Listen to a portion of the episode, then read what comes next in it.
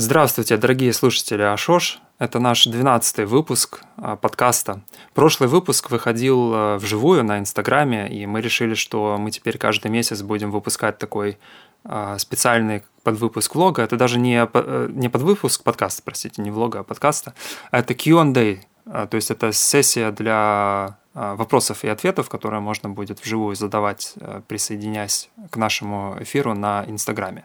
Ну, а этот выпуск 12 пройдет в традиционном уже формате, а, аудиоформате. И а, в этом выпуске, как и всегда, как я думаю, что и будет во всех следующих. У нас куча тем и куча вопросов. На самом деле у нас уже накопилось такое количество тему вопросов на сколько? На три выпуска, да, вперед, фактически. Угу. И это очень здорово. Э, сразу думаю, что поблагодарим наших дорогих и подписчиков, и слушателей, которые высылают нам новую музыку, новые материалы, задают вопросы. Это очень здорово. Нам есть о чем говорить, и благодаря вам. Ну а сегодня мы начнем, Леша. Э, я предлагаю начать с музыкального примера, потому что мы уже достаточно, достаточно давно не смотрели музыку. Э, наш патрон Эмиль Борисенко предложил нам э, трек Sopor Eternus и The Ensemble of, of Shadows, трек, который называется Helvetia Sexualis. Ну, по-русски это, наверное, нужно было бы перевести как Гельвеция сексуалис. Вообще Гельвеция это, в принципе, Швейцария. само название Шве... да. Швейцарии, да, что довольно забавно. Давайте послушаем музыку.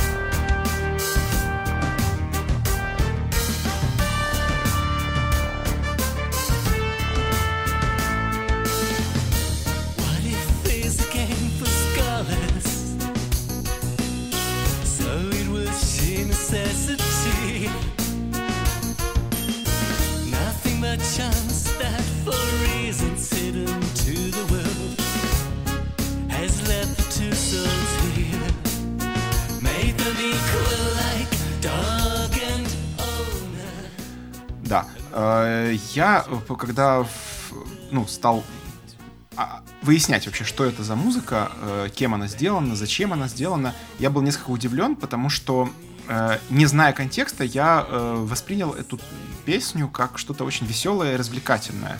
Что-то вроде украинских групп Хаммерман «Знищий вирус», «Вирус», или русской группы Little Big. Ну как, ну она, конечно, не совсем русская, да, она больше на запад ориентирована, но тем не менее.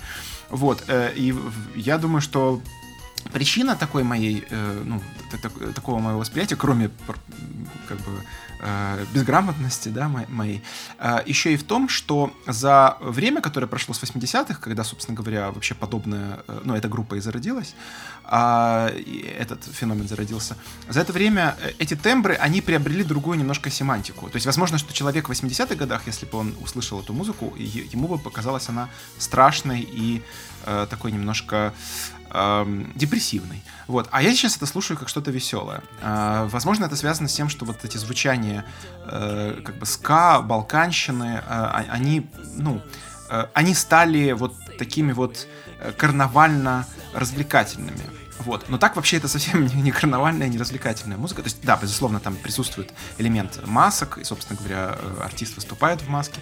Вот. Но смыслы там совсем другие. Олег, рас, расскажи. Ну да, потому то, что, что у меня другое ощущение сложилось, но это связано с тем, что я когда-то был активен на местной готической э, сцене, на местной готической тусовке, и э, для меня э, Сапора Тернус это, в общем-то, э, одна из легенд готической и dark Wave, так называемой сцены.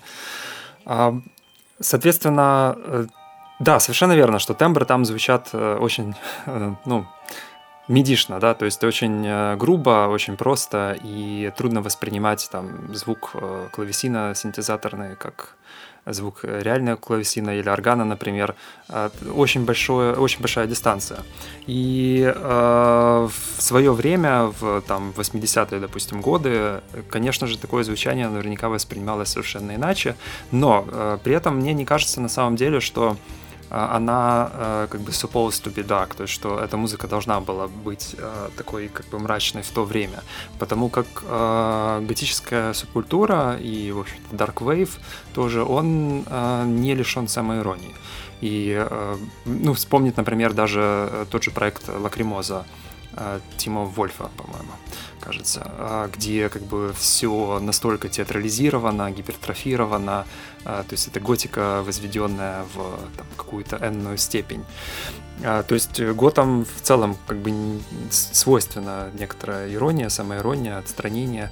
И я думаю, что здесь вот эта некоторая веселость, она на самом деле как э, э черный шоколад с э, солью, да, то есть это соль, которая э, на передний план э, переставляет, как бы приносит, переносит на, передний план э, как бы более серьезные и более э, такие как бы темные темы. Потому что текст э, темный, э, в принципе, даже звучание, э, ну да, возможно, мне оно показалось темным, потому что я знаю эту сцену. То есть в данном случае вот твои впечатления более объективны но тоже она, оно может отдавать каким-то таким... Э, эм, ну вот, например, даже, я не знаю, слушал ли ты, Леша, альбом э, Бурзум э, «Балдурс Тот», «Смерть Бальдура», который он записал ну, такая как бы короткая история, что э, Бурзум это Варк Викернес, э, который когда-то убил, э, это Black Metal, который когда-то убил другого э, Black Металлиста, его посадили за это в тюрьму,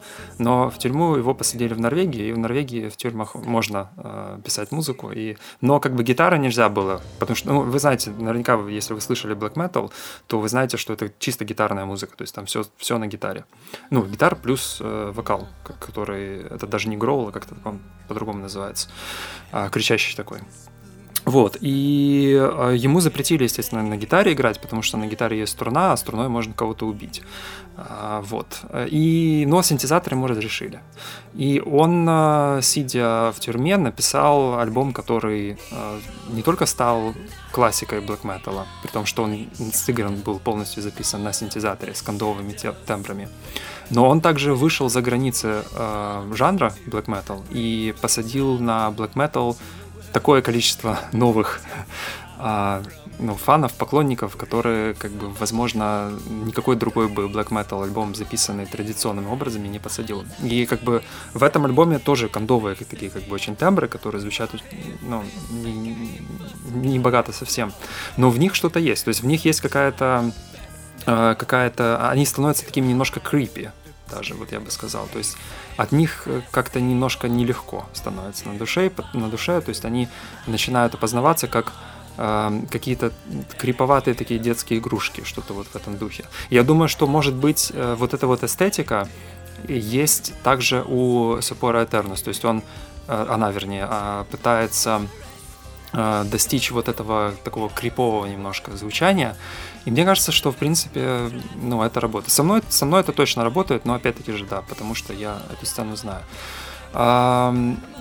Она, музыка такая как бы псевдо-средневековая, псевдо-барочная. То есть он, она. А, он и она, да. Тут важно сказать, что а, как бы это как бы он, который стал а, женщиной. Но, насколько я знаю, она не прошла смену пола, но она себя сейчас идентифицирует как женщину. И э, эта музыка и сам этот проект, он связан с личной историей. То есть почему я об этом говорю? Потому что это очень важно. А, для нее э, этот музыкальный проект является терапией. И то есть она почти не выходит на улицу, создает как бы такой миф, по крайней мере, о себе, что она не выступает вживую, она не выходит на улицу, она сидит постоянно дома. А, и это, возможно, как-то связано было с тем, что а, ее булили в школе, и как бы у нее было, ну, в общем, не, не самые лучшие отношения в семье, то есть ее тоже били. И вот это насилие, а, ну, в общем, фактически это, как бы, наверное, терапия того э, той травмы, которая как бы была получена в, в детстве и в подростковом возрасте. Э, ну, при этом, да, это стало таким как бы легендарным, очень, очень известным на вот этой сцене готической Dark Wave э, проектом. Вот. Но это, кстати, тоже здесь вот э, по поводу этого мифа, если зайти, например, даже на Википедию, то там написано, что ну, там, к примеру, размыта дата рождения. То есть, ну, наверняка, как бы, эта информация есть, но как бы она старается создать вот некоторый такой образ э, артиста, который находится, арти, артистки, вернее, который находится вне ну, как будто вот это полумифический такой, полулегендарный образ. Это, это довольно распространенная тема, потому что есть, например, тот же Бюррел, да, который э, не выступал э, долгое время и не открывал свою, ну, то есть он не, он не появлялся на прессе, не было его фотографии, даже никто не знал его имени долгое время. То есть это некоторый такой способ создать э, миф. Вот. Ну, проект, кстати, еще интересен тем, что, да, помимо вот этого все псевдосредневековой и псевдобарочности, а, они начинали, она была тогда в, вместе с другим участником команды, они начинали как Dark Wave, который при этом был Neue Deutsche Todenskunst, я не знаю, правильно ли я произношу, но, в общем, это такое было движение нишевое в немецком Dark Wave, где авторы использовали очень часто, именно, во-первых, они пели только на немецком, и они обращались к немецкой э, музыке или литературе и очень часто к немецкому театру. И вот эта вот театральность, кстати, а, ну, мне, мне она как бы видится и вот э, в этом треке. То есть этот трек на самом деле, когда он играет, у меня э, возникает ощущение некоторой такой театральной постановки, где как бы происходит какое-то действие, там меняются декорации, может быть, даже. Ну, что-то, я не знаю, Леша, у тебя возникало такое ощущение? Да, у меня возникало такое впечатление, но э, видишь, какое дело? Э, дело в глубине познаний. Вот я вернусь к, к своему тезису, что все-таки, видишь, у тебя как бы долгая история отношений с, с этим всем, да? У тебя есть э, познания и в готике, и в дарквейве, вот, а как бы я на это все-таки смотрю, э, можно сказать, э, ну, с достаточно поверхностных э, как бы, аспектов. То есть я, да, я вижу эту карнавальность, я вижу эти как бы смешные такие дурацкие переключения, и я думаю, ага, окей, ну, как бы сейчас так вот принято, например, в той же поп-музыке, да, вот, вот реально вот подобное, подобный синтаксис, подобное отношение к тембрам сейчас характерно и для многих авангардных рэп-проектов, и для, ну, авангардных, в смысле, понятно, хорошо сделанных, не в смысле каких-то андеграундных. Вот, и для многих э, поп-проектов.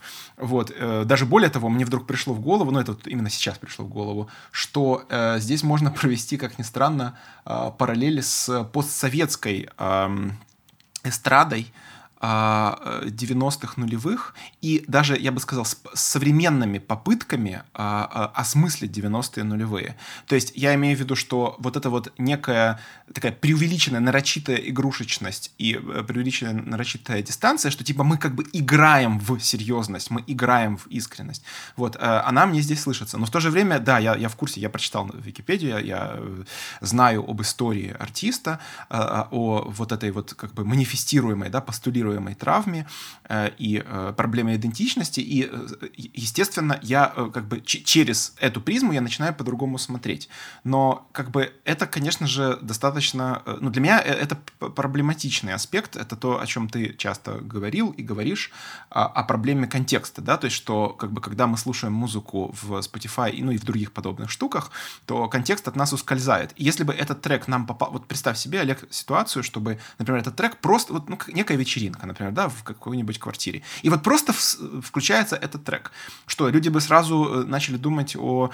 Задумались о том, кто кого буллил, и как там сложно, значит, с гендерной идентичностью? Да нет, конечно, люди бы стали, а, ой, смешно, там, типа, ха-ха, хихи, страшновато. То есть, я имею в виду, реакция была бы скорее такой отстраненно снисходительной. То есть, потому что не было бы вот всего этого э, мифа, не было бы всей этой, всех этих декораций и так далее. Вот. Но, э, есть, получается, что как бы человек внутри культуры и человек за пределами э, этой культуры совершенно по-другому бы воспринимал. Ну, собственно, как вот случилось с нами, да, то есть ты воспринимаешь это так, я так. Вот, то есть... Эм, э, мне, мне кажется, это довольно серьезный, э, серьезный вопрос, который, возможно, в будущем будет как-то решаться. Э, может быть, э, он будет решаться с помощью того, что все больше и больше музыканты будут использовать визуальные медиа, то есть я имею в виду такие, как Инстаграм, ТикТок и следующие, я не знаю, какие там будут, или игры те же. Вот. И в, с помощью визуальных медиа будут больше раскрывать свои смыслы, потому что чисто аудиально, вот, видимо, эти штуки недоступны доступно. То есть Бетховена можно послушать чисто аудиально, там, не знаю, Прокофьева можно, э, Мерсбау твоего любимого можно, а вот это уже нельзя. То есть как бы здесь, здесь нужно что-то еще. Но тем не менее люди, которые подсаживались на эту музыку, они изначально подсаживались именно чисто аудиально. Ну то есть даже mm-hmm. вот во времена готики, как бы люди, которым нравилась какая-то группа, в первую очередь они ее слышали где-то там у кого-то или кто-то там записывал, может быть, один трек э, в микстейпе, и э, людям именно понравилось звучание, они там нашли что-то, при том, что ну, многие из них даже не то, что не знают подробности да, про все это вот, а они еще и как бы английского не знают, и они даже не знают, в чем смысл текста, но их звучание чем-то начинает задевать. А, вот. И я думаю, что... Но э, это, это первый аргумент. А второе, то, что я хотел сказать, это мне вообще кажется, что сейчас как раз происходит разрушение вот этих всех субкультур, и происходит некоторая универсализация музыкального саунда. То есть э, группы, которые появляются сейчас, саунд их как бы более универсален. То есть он не, не ориентируется на какую-то нишевую субкультуру, где как бы есть определенные правила, как что звучит. То есть, да, у них есть словарь, у них есть вот эти вот ключики к раскодированию этого звука, а либо направлены, э, если это такие эзотерические проекты, направлены э, как бы внутрь ну, то есть у них там своя, да, вот эта герменевтика, все такое, э, в своего какого-то круга, который формируется вокруг этого проекта. Вот это, кстати, Coil делали, по сути. Либо же это музыка, которая доступна почти всем. То есть она в, в саунд потенциально может быть доступен всем. То есть там нет каких-то вещей, которые бы обладали вот уникальными э, особенностями, связанными вот с какой-то определенной субкультурой. Ну что ж, тогда можно сказать, что действительно тогда эта группа, она предсказала вообще ну не то, что предск... не предсказала, скажем так, просто резонирует в нас через особенности саунда десятых угу. и вот, ну, уже, видимо, двадцатых. То есть э, такой вот именно вавилонский, да. да, немножко саунд, то есть как бы, который, где бы все языки смешались. Ну, окей. Э, ну, тогда тем более, как мне кажется, важен, важна вне, вне звуковой медиум. То есть, ну, текст, понятное дело, понятное дело, атрибутика, понятное дело, визуалка, там какой-то визуальный нарратив, вот это все. Тогда можно сказать, что вообще э, нас, нас ожидает как бы очередной этап синкрети, синкретизации, не знаю, можно ли так сказать, всего, э, где э, ну, уже невозможно будет без э, вот этого вот пол, полномедийного, да, пан, э, пансенсибельного какого-то, э, пансенсуального опыта э, невозможно будет познать вообще культуру. Но это, это совершенно нормально, потому что как бы сейчас уже невозможно просто представить себе человека, который как бы находится вне вот этих медиумов. То есть, точнее, можно себе представить, но эти люди просто уходят, да, ну, я имею в виду люди, которые не пользуются там телефонами, не пользуются там играми, не пользуются вот этим всем. Вот. И тут скорее это, это такой цивилизационный слом происходит, где э, вот эти вот при, старые практики, практики прослушивания просто музыки, э, там просмотр просто партитур, э, там вот это все, э, эти, эти практики уходят, и им на смену приходят какие-то другие практики, через которые мы будем по-другому, э, по-новому э, познавать культурные коды и кучковаться, культурно кучковаться. То есть, в смысле, я имею в виду, опознавать что-то своим или да, не своим. Да, ну, кстати, это мне немножко напомнило э, э средневековых жонглеров и труверов, но в том плане, что как бы там тоже необходимо было формировать определенный образ визуальный, помимо музыки. То есть музыка там была частью э, представления, а как бы то некоторая история личная самого артиста и а то, как он себя преподносит, или она тоже, э, это было очень важно. То есть это было частью образа, насколько мы знаем. Ну, это, конечно, не те масштабы совершенно, но просто такая забавная параллель. Хорошо, я думаю, что перейдем к следующему вопросу. Да, вопрос от патрона Виталия Ладунова. Я зачитаю полностью вопрос. Я очень мало знаю про джазовую музыку и в последнее время интересуюсь ею. Из постов Алексея, ну то есть моих, э, в ВКонтакте я узнал про Ахмада Джамала, а еще один мой друг посоветовал мне несколько альбомов Билла Эванса. Меня все это очень впечатлило. Каких джазовых музыкантов второй половины 20 века вы бы отметили и что бы вы посоветовали послушать? И вообще, что происходило с джазовой музыкой во, во второй половине 20 века? И продолжает ли сейчас с ней что-то происходить? Ну, вопрос, конечно, э, чтобы его раскрыть, нужно прочитать даже не курс лекции, а вообще э, по-хорошему надо поучиться в университете, вот, чтобы как бы всю эту, весь этот гигантский просто пласт культуры объять. Я просто коротко скажу, что, собственно, даже вот среди упомянутых артистов, точнее, если брать, э, взять упомянутых артистов, то есть Билла Эванса и Ахмада Джамала, это уже не совсем традиционный взгляд на джаз, потому что Билл Эванс это, конечно, вполне себе, ну, так, сердцевина, это как бы бы, и, и, и, как это у Пушкина, э, что-то ядра чистый изумруд. Так вот, собственно, это как раз чистый изумруд, да, джазового ядра, безусловно. То есть это высшая степень э, вкуса, э, работы с ритмом, работы с тембром, работы с гармонии и так далее. Но вот, например, Ахмад Джамал это уже явно не э, мейнстримный джаз. То есть начинал Ах, Ахмад Джамал как такой суховатый бибоп, но потом позже э, он очень сильно изменил свой язык, э, на него очень сильно повлияли, как я понимаю, э, латинская культура. Э, он часто стал выступать с перкуссионистами, с, то есть сейчас невозможно себе представить выступление Ахмада Джамала без вот ребята, которые будут там работать со всякого рода шумовыми инструментами, со всякого рода там бонгами, вот этим всем. Вот. И кроме того, Ахмад Джамал отличается от обычного джаза, причем любого джаза, неважно, то есть какого направления, своей какой-то совершенно поразительной лаконичностью лаконичностью. То есть он э, реально, э, его музыка скорее про ожидание нового события и про паузы, чем про заполнение, собственно, ну, как бы времени э, каким-то ритмом, ну, свингом там или чем-то еще. Вот. И именно этим, э, именно Поэтому я Ахмада Джамала э, очень ценю. То есть, если вы... Пос... Мы обязательно, естественно, прислушаем, при... приложим ссылки.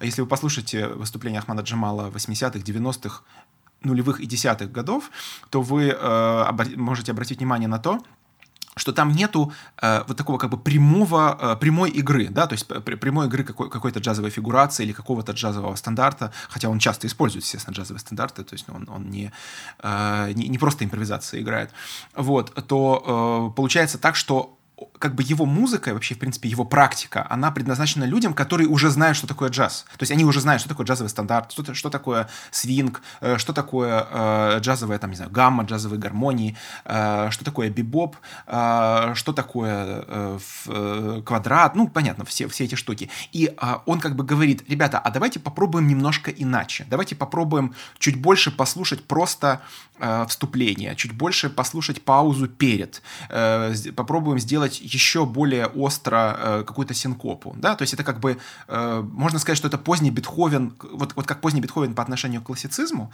вот так же Ахмад Джамал по отношению к джазу. Вот, а так в целом если ответить в, на общий вопрос, да, то есть что случилось с джазом, то можно сказать, что начиная с 50-х годов 20 э, века э, джаз постепенно прошел все то, что прошла классическая музыка, э, ну вот этого времени. То есть сначала было резкое усложнение, то есть сначала была как бы сверхвиртуозность, быстрые темпы, безумные какие-то пассажи, это, собственно, то, что, то, что является бибопом.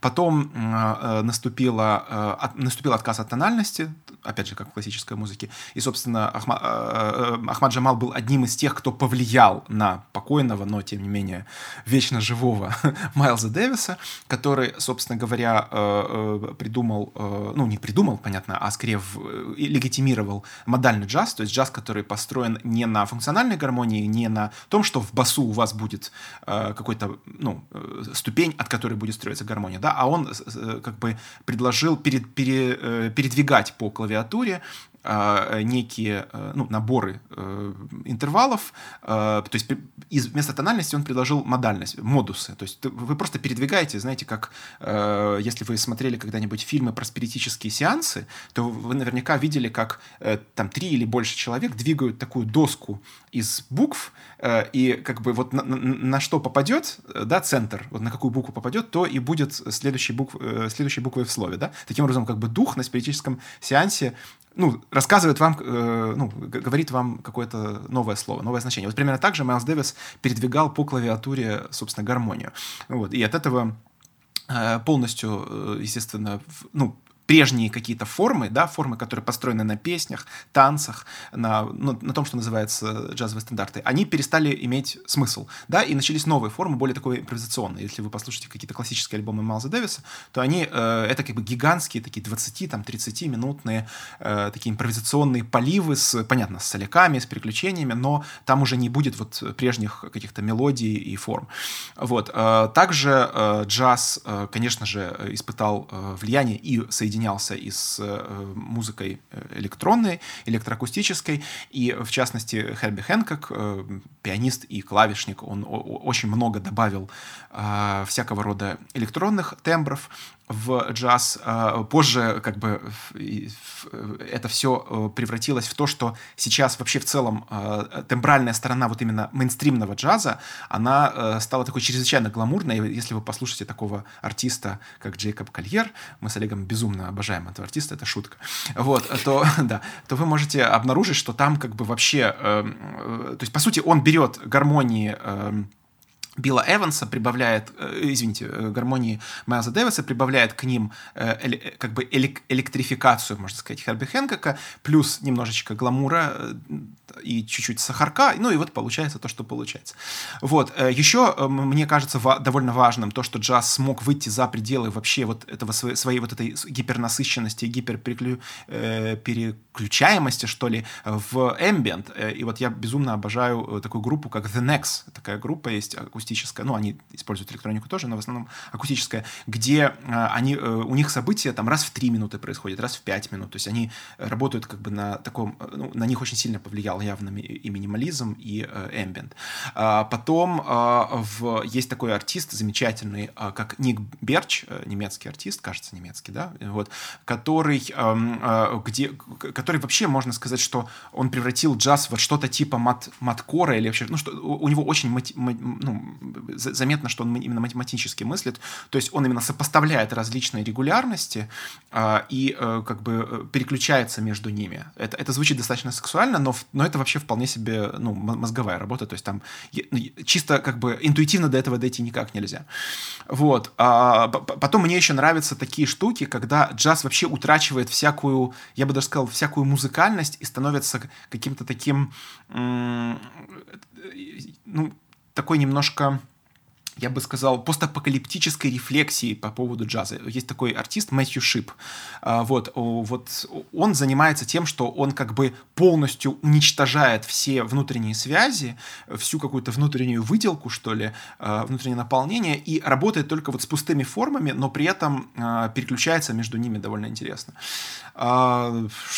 Есть, конечно, и более такие ну, что ли, доступные формы джаза. Вот, например, есть такой очень хороший, очень умный, э, явно с большим академическим э, образованием пианист Брэд Мелдау, ну, довольно известный, вот, который, э, по сути, то, что он делает, в, то есть формально, да, он, он считается джазовым пианистом, но мне кажется, что это скорее ну, я его скорее опознаю как академического музыканта, на которого очень сильно повлиял там Прокофьев, там, не знаю, Скрябин или еще что-то, вот, который использует джаз как практику для выражения своих вполне, академические, э, э, вполне академических э, сутей. Вот. Эм, еще э, джаз очень интересно, на самом деле, отображался в академической музыке, начиная с Дебюси, э, там, «Маленький негритенок» или «Кейквок», вот, дальше через Равель, у него есть прекрасней, прекраснейшие совершенно джазовые э, фрагменты, например, вторая часть второй скрипичной сонаты, которая называется блюз. Вот. Э, Стравинский, его совершенно гениальный э, эбеновый э, концерт, то есть, собственно, концерт написан для кларнетиста э, Бена Гудмана, и, э, а, ну, как бы эбонит — это как бы материал, из которого делается кларнет. Ну, и получается, что э, эбонит, от него цвет эбеновый, то есть черный, ну, вы понимаете всю эту семантику. Вот. А потом в, э, в, уже во второй половине 20 века джаз очень тоже интересно воплощался в классической музыке. Есть, в частности, такой супер классический пример. Я, я не люблю его музыку, но он важен для истории, поэтому я должен его упомянуть. Николай Капустин, такой советский пианист, композитор, преподаватель и джазмен, который пишет просто классическую музыку, испол... нотами, все, там никакой импровизации нет, но при этом используют много джазовых гармоний, и почему-то считается, что это джаз-классика или там, кла... класс... ну, вы поняли. Вот, но на самом деле мне гораздо ближе мне другие примеры э, воплощения джаза в классической музыки. Есть, в частности, такое замечательное произведение, как «Кончерта Гросса» Андрея Эшпа. Это советский композитор, автор знаменитой песни «А снег идет, а снег идет». Ну, все ее наверняка знают. Вот. И вот у него есть «Кончерта Гросса» для э, трех, трех или четырех солистов и э, ну, оркестра. Э, там, значит, фортепиано, контрабас, кажется, ударник, если я ничего не путаю, возможно, кто-то еще, и, собственно говоря, э, оркестр. И это совершенно поразительно, потому что он там ухитря... Э, как-то ухитрился совместить вот эти вот э, как бы барочную форму, ну, собственно, кончерта Гросса, да, то есть противопоставление солиста и оркестра, группы солистов и оркестра, и джа... какие-то джазовые формы, причем там явно влияние скорее модального джаза, то есть, ну, Майлса Дэвиса и всего такого. Вот. И при этом это еще и звучит как советская авангардная музыка, что-то типа шнитки музыке. И вот он как-то это все совместил, звучит совершенно потрясающе. Очень интересно, что, джаз воплощался даже у таких, я бы сказал, ортодоксально авангардных э, композиторов, как э, Эдисон Денисов. У него есть фортепианный концерт, где есть такие откровенно джазовые э, э, звучания. И, ну, как бы, если кто знает Денисова по его как бы, ну, классическому периоду, по вот этим вечным э, как бы завиваниям и финтифлюшкам, по как бы такому авангардному импрессионизму, то э, если этот человек послушает фортепианный концерт Денисова, то он будет очень сильно удивлен. Также джаз отразился в э, современной уже э, академической э, музыке композиторской. Как мне кажется, совершенно невозможно вне джаза, точнее, вне влияния джаза представить Бе Беата Фурера. То есть э, такие вещи Беата Фурера, как фортепианный концерт или Нун для двух фортепиано и э, большого ансамбля, э, их невозможно э, представить без влияния э, фри-джаза. Вот. Фри-джаз вы можете познать через Орната Колмана. Э, то есть это как бы джаз, лишенный Э, я бы сказал, различимости. То есть это бибоп э, усили, как бы ускоренный до такой степени и усложненный до такой степени, где уже гармоническая, там, модальная и так далее, и так далее различимость полностью утрачиваются, и это превращается в такой как бы вихрь, импровизационный вихрь.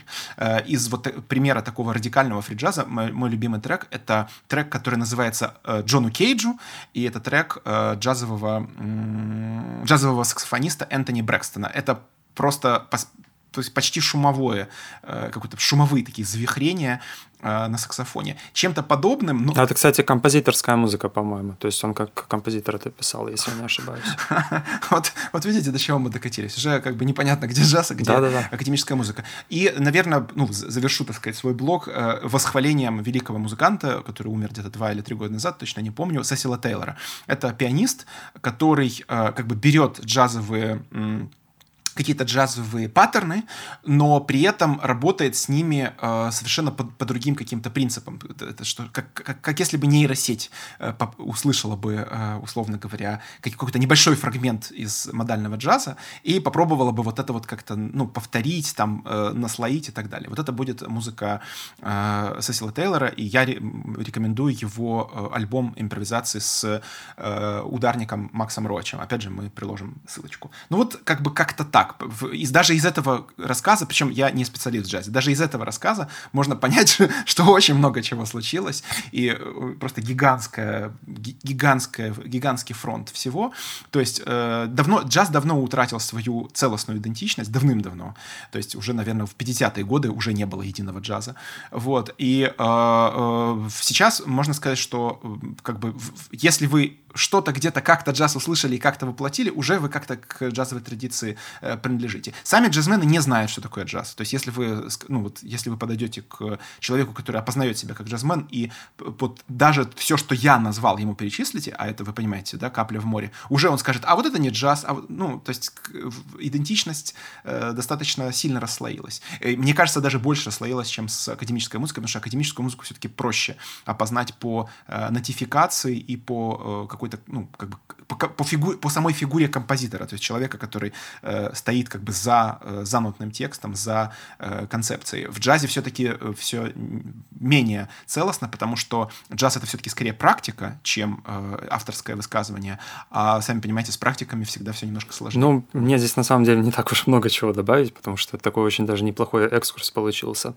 А, я, наверное, добавлю две вещи. Первая вещь это, что если а, есть желание проследить э, за историей джаза второй половины 20 века, наверное, самый удачный пример это Майлз Дэвис, потому что он поменял э, кардинальным образом несколько раз э, стили. То есть он изначально играл бибоп, ну, не изначально, но как бы это его первый известный период э, вместе с Чарли Паркером. И потом он перешел, вот как Леша рассказывал, в модальный джаз, такой как бы близкий на самом деле к, к эмбиенту звучания, потому что модальная музыка, как бы она основывается на какой-то одной, э, ну, одном э, mode, э, забыл как на русском mode. Ну, настроение, состояние. Ну да, окей, да, на настроение. Или ты, или ты про, тех, да, или ты про Неважно, но на самом деле это, по сути, как бы так и есть. Вот, и потом, после этого, он увидел концерт, э, кажется, Джимми Хендрикса, и понял, что будущее на вот этих рок-фестивалях и в электронике, и он начал электрифицировать джаз. И после этого у него даже был электронный альбом. Я уже это имеется в виду не просто альбом э, с участием электронных инструментов, потому что электрифицированный джаз это все-таки тот же джаз, только исполненный на электронных инструментах, э, ну там синтезаторах, например. Э, а в том числе он записал, где-то я слышал трек, который по сути, такой предвестник хип-хопа даже. То есть там вполне такой бит и э, очень попсовая тема э, э, сыгранная. Я думаю, что если я его найду, я обязательно его приложу. Ну, то есть на э, его примере просто можно проследить то, как развивался джаз. То есть это такой уникальный вообще музыкант, который фактически все периоды, ну вот пока он жил, он все эти периоды пережил он постоянно э, искал что-то новое и э, менялся. И второе, что я хотел бы добавить, это что есть э, целый феномен, э, феномен норвежского джаза, так называемого, который возник благодаря тому, что Норвегия начала, э, ну как э, соцстрана, она начала финансировать музыку, искусство. И э, фактически родился у них такой вот э, норвежский джаз. Он э, характерен тем, что это фактически полный фокус на тембре. И это уход вот в ambient, то есть если Майлз Дэвис это как бы такой предвестник, а, ну вот ambient в джазе, то норвежский джаз, можно сказать, что это ambient джаз вот такой, как он есть. А, Нильс Петер Малвер, например, Эйвент Орсет можно послушать. Эйвент Орсет гитарист, а Нильс Петер трубач. А, это джаз, который, э, да, во-первых, он модальный, ну, в основном. И, во-вторых, э, он э, невероятно э, много внимания уделяет тембру. То есть, ну, Нильс, например, Нильс Петер Малвер, он, например, очень часто использует для трубы целую цепочку звуковых эффектов, то есть педали обработки звука, и он добивается такого очень медитативного, немножко меланхоличного звучания, медленного и ну да, то есть это интроспективная, такая очень интровертивная музыка. И часто тоже была такая когда-то шутка среди любителей норвежского джаза, что непонятно, он спит на концерте или играет, потому что он, он играет часто с закрытыми глазами, и он играет такую музыку, под которую как бы хочется, очень хочется спать. И при том, что ну, иногда у него даже бывает какая-то там ритм-секция, но все равно это в результате звучит э, очень-очень настроенчески, э, меланхолично, атмосферно. Вот, это целое направление. То есть это вот я назвал э, Нильс Петер Малвер и Эвент Орсет, но их там значительно больше. Значительно больше. Это целая как бы такая ниша, которая потом повлияла в результате на европейский джаз. То есть на... Я думаю, что на тех же, кстати, The это повлияло. Вот. Ну да, но на самом деле о джазе можно говорить бесконечно, и это, это, это огромная просто, э, даже не ниша, это огромная э, индустрия, и что тоже интересно, вот да, что очень трудно сейчас назвать э, какие-то границы, да, поставить, то есть что вот что, что является джазом, что нет. Потому что когда-то я помню, что еще э, тоже ходила шутка, что если там э, какой-то определенный процент септаккордов, то это джаз, а как бы если вот септаккордов нет, то это не джаз. То сейчас это уже, конечно же, не так, потому что септаккорды и нон-аккорды, они сейчас активно используются в американской поп-музыке, которая, ну, вроде как далека Кошмар от джаза. Какой, какой тоже так пошутил. Я, я, хочу, да. я хочу с ним познакомиться. Было, было, было. Это было что-то, я помню, последний раз я это слышал лет 10 назад. Кстати, по поводу септаккордов, по поводу септаккордов, а, если э, ну, наши слушатели э, знают Ивана Дорна или слушают, то обязательно послушайте его трек коллаба э, в, в, в альбомном варианте, не в, не в клипе, потому что там, собственно, основной хук, тарам, тарам, Тарам — это, собственно, последовательность септаккордов. вот, так что это я к тому веду, что сейчас они, ну, как бы, сейчас септаккордами трудно кого-то Везде удивить, используется, да. это уже, да, это уже не является маркером джаза, абсолютно. Хорошо, перейдем э, к следующей да, теме. Э, тема довольно... Э, она возникла... Э, это тот редкий случай, когда она возникла не из подписчиков, она возникла из Instagram Stories. Я записывал Instagram Story о том, что в, э, я в Ютубе э, послушал очень хорошее исполнение э, этюда Рахманинова. Ну, у этого этюда есть как бы неофициальное название «Волка красная шапочка», ля минорный этюд, который начинается с такого угрожающего чего-то там, а потом что-то там испуганное. Ну, вот считается, что угрожает волка, а пугается красная шапочка. Полный идиотизм. Интересно, что об этом думал сам Рахманинов. Ну, ладно. Вот. И я послушал, и очень классное исполнение, ну, блестящее, просто такое вот суховатое, такое вот четкое и так далее. А потом выяснилось, что сам пианист под этим исполнением, который собственно, записал. Он говорит, ребята, почему вы ускорили? я же играю, ну, я играю медленнее. В общем, суть в том, что кто-то взял исполнение, ну, существующее исполнение пианиста и ускорил его э, без изменения э, тона. Ну, есть такое, есть эти технологии.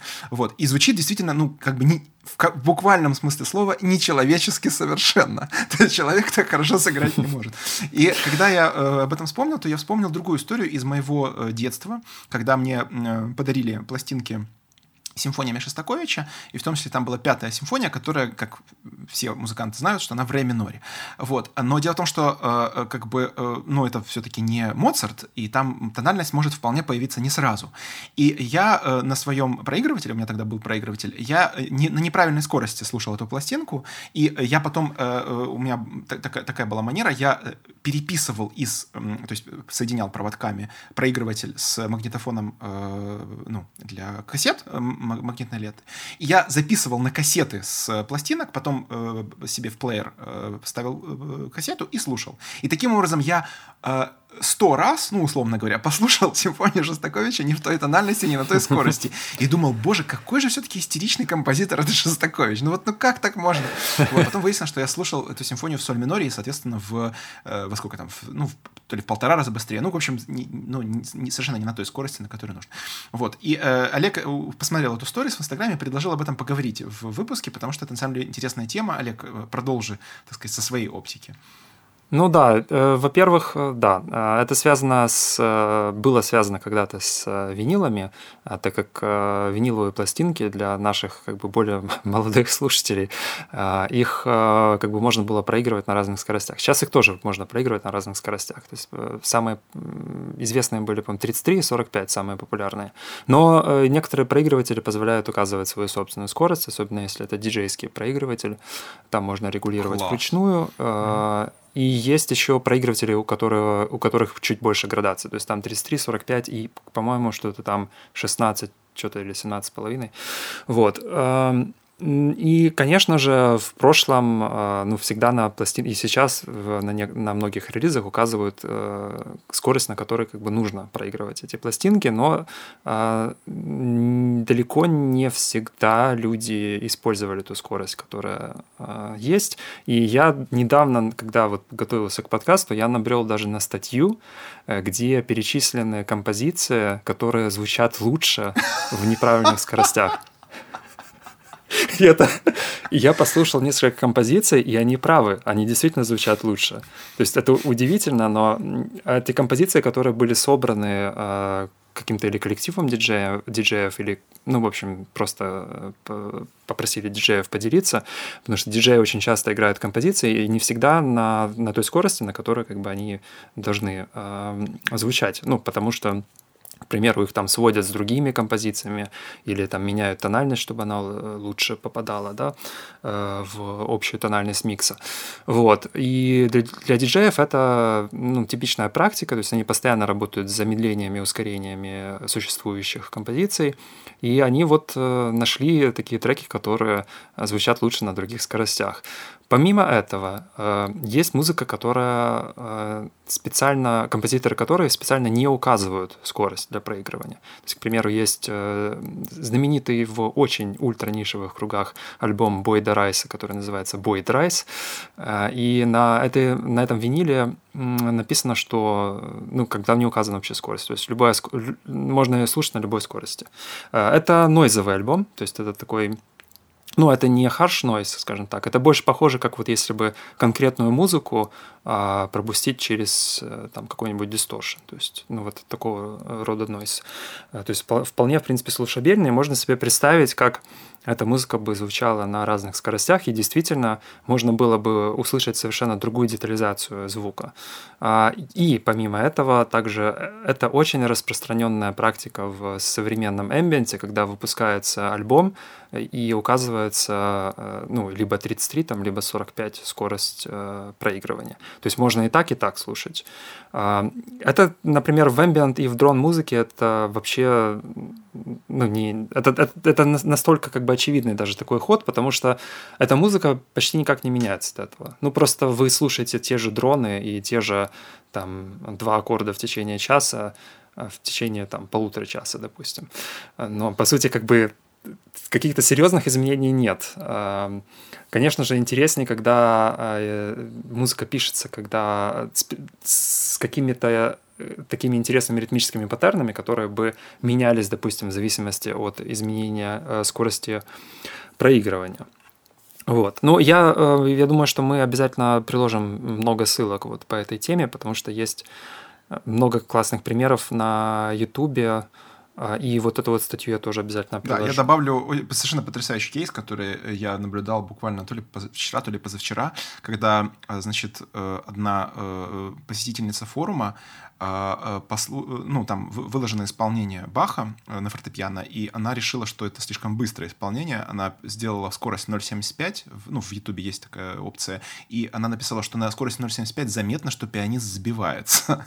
И пианист Да, то есть как бы все-таки заметно, что несовершенное исполнение, вот поэтому вот она, она как бы таким образом вскрыла как бы сущность этого пианиста и сказала, что он на самом деле плохой пианист. Вот на скорости 0,75 заметно. Я, я бы предложил посмотреть спек спектрограмму, потому что вот там точно можно увидеть, где кто сбивается, где совершенное или несовершенное Хорошо. исполнение. Перейдем к следующему вопросу. Это вопрос чисто коллегу, я его зачитаю. Это вопрос с YouTube. Э, расскажите про генеративную музыку, про э, гибрид э, алгоритма и человека. Так-то в целом мы, ну, я от себя добавлю, что мы довольно часто поднимали эту тему, но вот так, чтобы вот именно целостный был рассказ именно об этом аспекте, такого не было. Олег, твой выход. Ну, генеративная музыка — это та музыка, которая, собственно, генерируется, то есть она создается, она создается машиной. Но машина, она создается по правилам, которые человек э, этой машине указывает. А, у генеративной музыки на самом, на самом деле довольно длинная история. Я думаю, что это может быть даже темой для какого-то специального выпуска или влога или подкаста. Но, э, конечно, вкратце я думаю, что я немножко расскажу о современных практиках генеративной музыки, потому что, к примеру, я тоже занимаюсь генеративной музыкой. То есть я занимаюсь, занимаюсь генеративной полифонией и, соответственно, генеративными э, мелодиями. То есть что, э, что здесь, собственно, генеративного, да? То есть я указываю определенное правило синтезатору, по которым по этим правилам синтезатор создает мелодии и контрапункты к ним. Но всегда в генеративной музыке возникает такая проблема формального соответствия. То есть можно ли считать, например, действительно генеративным произведение, в которое вмешивается человек в процессе э, его там, воспроизведения или игры? Потому что есть произведения, которые, э, ну, как бы программист там, или композитор, например, он задает определенные параметры, дальше машина эти параметры э, просчитывает и выдает произведение. То есть без участия э, живого да, человека. А, хотя, как бы тоже, в общем-то, человек принимает при этом участие, потому что он изначально задает некоторые параметры, и он изначально пишет код, по которому как бы машина создает это произведение. Но есть как бы вот дополнительная степень, да, есть более свободная степень этой генеративности, это когда человек влияет вживую прямо на эти параметры. Вот как я, например, я на выступлениях я бы мог, например, просто положить э, синтезатор на стол и ничего не делать, и этот бы синтезатор на протяжении там 40 минут играл бы вот этот генеративный патч. Но как бы мне интересно менять параметры, мне интересна импровизация в, в первую очередь. То есть не, не просто сама генеративная музыка по себе, а сколько как бы импровизация. Ну и, возможно, также э, музыка, которая полностью импровизирована или полностью даже э, создана ну, композиторским способом с генеративными элементами. То есть, допустим, э, вы пишете какую-то композицию, и вы хотите, чтобы какая-то из партий была сгенерирована машиной по каким-то правилам. И вы можете сгенерировать эту партию и там включить композицию, это тоже будет как бы музыка с генеративными элементами. Но э, в целом сейчас такой как бы есть тренд генеративной музыке. А, можно даже, например, вспомнить музыку к компьютерной игре No Man's Sky. И до этого еще была игра, к сожалению, сейчас не помню ее название, который Брайан И написал генеративную музыку. И там эта музыка была действительно вот максимально генеративная в том смысле, что прямо в эту игру была зашит, был зашит патч, который создавал эту музыку в, в игре в реальном времени. А, и в No Man's Sky, насколько я помню, там патча нет, но как бы та музыка, которая была написана, там в эти слои э, музыкальные, они были написаны с помощью программы, которая называется Max MSP. Э, в этой программе вы, ну, довольно легко, в общем, можно создавать э, всякие генеративные композиции, она для этого приспособлена. Вот. Э, ну, это если вкратце о генеративной музыке. Я приложу э, много тоже ссылок по этой теме, чтобы вы могли изучить там, этот вопрос для себя. И, например, может быть, даже что-нибудь попробовать, потому что в сети сейчас есть э, ну, несколько даже сайтов, которые ну, позволяют э, создавать, э, там, взаимодействовать как-то с алгоритмом и создавать музыку генеративно. Плюс, конечно, есть еще музыка, которая создается нейросетями, и э, вот эту музыку, я, я не знаю, а можно ли ее отнести, например, к генеративной музыке, музыке или нет. И можно ли ее будет отнести к музыке, которая действительно создана без э, вмешательства человека. Потому что, по сути, все, что делает человек, он просто обуч... Э, начинает обучать искусственный интеллект, и, э, но э, искусственный интеллект обучается сам. То есть человек задает некоторые правила, по которым он обучается, но этот как бы интеллект, он обучается сам. И может быть тогда, э, ну вот в этом случае можно э, говорить о том, что вот это вот действительно истинно генеративная музыка, которая... Истинно. Мне нравится слово «истинно». Это, это уже отдает чем-то религиозным.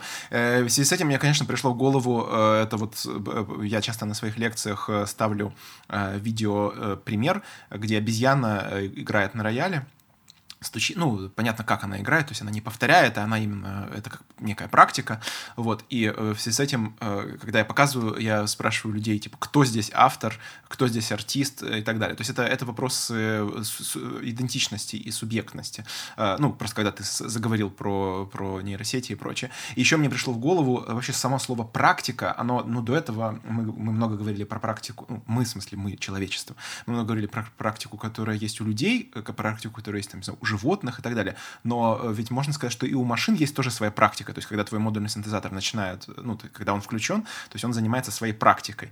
Вот, то есть э, вопрос в, в том, кому мы э, присваиваем мы как э, субъекты экономики. Разные артисты да. очень по-разному к этому относятся. То есть вот, к примеру, э, Юля, которая комментировала в первом выпуске нашего влога, она, вот я недавно читал с ней интервью, она говорит, что она, она считает себя соавторкой. То есть для нее э, соавтором э, ее музыки является машина. Я в своем случае, э, ну, я не считаю с автором модульный синтезатор, но как бы во время, в то время импровизация, да, во время даже работы над какими-то композициями в студии, когда я работаю с модульным синтезатором, иногда возникает эффект ну, некоторой мысли, что ли, внутри синтезатора.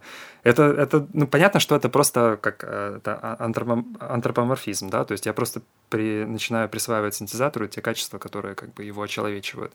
Но но как бы в этом что-то действительно есть. То есть просто это ощущение в результате общения с машиной, как будто машина обладает каким-то интеллектом, оно влияет в результате на вашу практику музыкальную, и оно начинает его формировать. То есть это вопрос, на самом деле, который сейчас будет стоять все острее и острее, и ну, интересно будет вообще наблюдать за тем, как это будет решаться и в плане этики, и в плане э, экономики. экономики, да, ну и юридически, да, кто, кто, кто действительно будет автором. Потому что вот в интервью с э, Димой Евграфовым там была вот эта история про то, как заключили контракт с искусственным интеллектом, но на самом деле не с искусственным интеллектом, а с компанией, которая этот интеллект э, создала. запрограммировала, mm-hmm. скажем так, да, создала.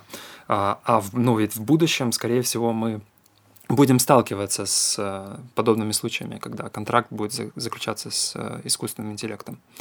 Довольно интересно. Окей, перейдем к следующему к следующей теме. Да, я коротко скажу, что, э, как и обычно по пятницам на э, сайте Киевдели, и мы это выкладываем на Patreon, э, вышла моя статья, и в этот раз в связи с тем, что карантин у нас почти что закончился, у нас уже можно ездить, я имею в виду в Киеве, можно ездить на метро и на наземном транспорте, и мы даже как бы уже можем как бы что-то планировать там, в центре, вместе и так далее.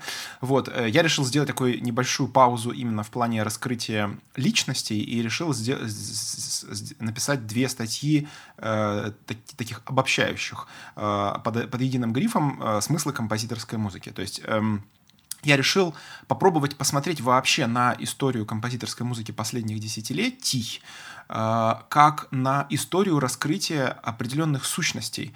Э, сущностей, которые могут быть понятны не только композитору. Потому что композитор смотрит изнутри э, своего, ну, своей корпорации, своего цеха, своей, даже, может быть, какой-то герметичной практики, нотографической и так далее. Вот. А человек со стороны, он часто не понимает, то есть зачем, что вы делаете, зачем вы это делаете. Очень, ну, как бы есть большое неприятие даже в среде академических музыкантов, ну, я имею в виду исполнителей, а, и любителей академической музыки есть большое неприятие а, современных композиторских практик, современных композиторских оптик. Вот, я решил посмотреть на это со стороны э, э, современного искусства и со стороны вообще, ну, можно сказать, антропологической. Вот, я э, ну, определил для себя некие 10 пунктов, которые я хочу раскрыть. И вот 5 из них я раскрыл, ну, естественно, раскрыл, громко звучит, скорее обозначил в последней статье. Это такие пункты, как телесность, тактильность, э, психоделичность, роботичность и э, медитативность. Медитативность, да. Да, и медитативность, да. Вот, естественно, примеры, которые я туда приложил, они скорее, э, ну, заставляют подумать, нежели раскрывают э, конкретный смысл. Иногда даже уводят немножко в сторону. Но, как бы, мне кажется, это, это, это лучше, чем если бы я просто, типа, медитативность, я бы приложил медитативную музыку. Там, телесность, я бы приложил музыку, которая создается телом. Это как-то слишком буквально. Я, э, мне, мне скорее э, интересно обозначать некие дистанции. В связи с этим э, возник, кстати, вопрос у одной из э, слушательниц, читательниц. Она спросила меня, ну, она просто сама радиоведущая и музыковед, и э, э, ее заинтересовал вопрос. Она говорит, а, э, типа, много ли людей слушают э, примеры, которые я при прикладываю к статьям, а, э, а не только читают текст? На что я сказал, что если они не слушают примеры, то зачем читать статью?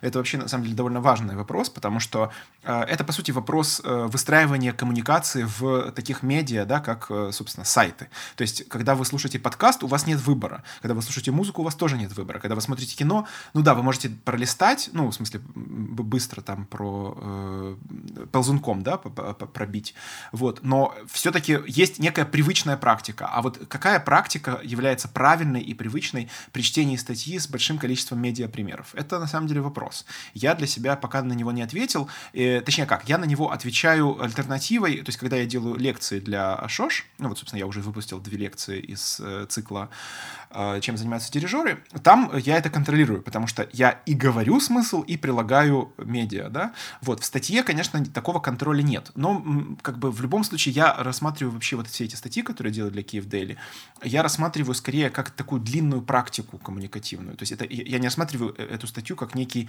завершенный продукт, что я предлагаю, вот, пожалуйста, вот вам статья, вы все поймете. Э, мне скорее интересно таким образом выстраивать длинную историю отношений с аудиторией, собственно, как мы с Олегом делаем, понятно, в, и влог, и подкасты, да, то есть мы же не рассматриваем подкаст как, как, как некий, не знаю, э, том Гегеля, да, который ты прочитаешь и все сразу там про философию поймешь. Нет, это скорее э, продолжающаяся практика. Поэтому если вам, как э, читателям и слушателям, интересно в эту практику, ну, к этой практике присоединяться, то вы можете это делать разными способами. То есть вы можете либо по диагонали прочитать статью, как бы понять, ну, для себя как-то определить, что именно вы хотите получить, либо вы можете прослушать те примеры, которые ну, вам показались интересными. Естественно, э, я прилагаю, не всегда у меня есть возможность приложить короткие примеры, то есть иногда, чтобы раскрыть какие-то вещи, нужно приложить длинный пример. Вот, и, естественно, ну, не всегда у, людей есть время этот длинный пример посмотреть. Но, anyway, э, как бы, по, как бы все эти статьи доступны, доступны. Э, если вы зайдете на Киевдели по тегу просто Алексей Шмурак, вы можете эти статьи посмотреть. Поэтому надеюсь, что как бы так или иначе как-то, как-то это работает. Но если у вас, как у читателей, есть какие-то предложения по этому поводу, какие-то мысли дополнительные, то, естественно, пишите, я, я с удовольствием учту.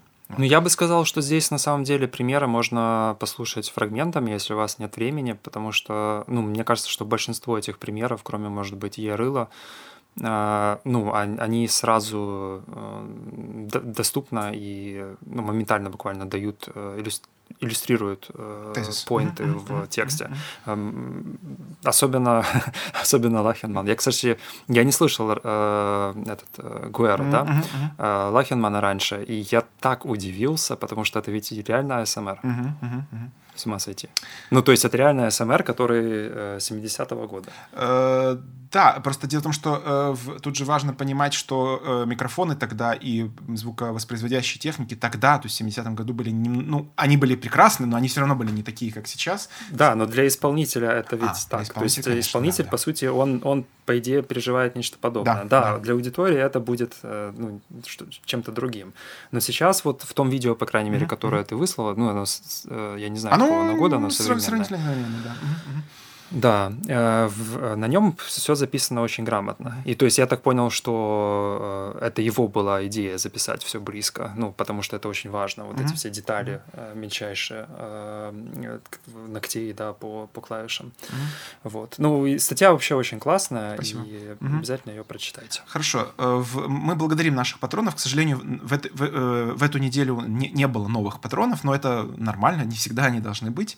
Вот, мы надеемся, что это как бы временное затишье перед бурей, и скоро у нас э, скоро э, снова воспоследуют новые подписки, новый патронаж. Вот, э, собственно, следующий э, подкаст выйдет уже в июне, а в июне мы с Олегом договорились, что мы, наконец, как бы расколдуем, так сказать, э, бизнес-стратегию по платформе Ашош, то есть мы начнем использовать те деньги, которые мы от вас получаем. Вот, у нас есть планы по модернизации визуальной коммуникации в рамках этой платформы, то есть мы займемся идентикой, там, вот этим всем, и начнем э, распространять э, благую весть, то есть заниматься, да, заниматься тем, чем занимались апостолы, вот, распространять благую весть по, э, э по Галилее и Вифлеему, то есть по Инстаграму и Фейсбуку, вот, и а, а, а обращать новых, э, новых римских подданных в э, христианскую веру, то есть, собственно, надеемся, что таким образом больше людей э, заинтересуются тем, чем мы занимаемся, и э, будут на нас и подписываться, и поддерживать нас, и э, коммуницировать с нами. Спасибо вам. Да. Ну, мы вас благодарим за поддержку большое. Да, большое спасибо. И э, услышимся в конце следующей недели. Но до этого я думаю, что мы еще успеем выпустить новый выпуск влога. Наконец-то. Да. Всем пока.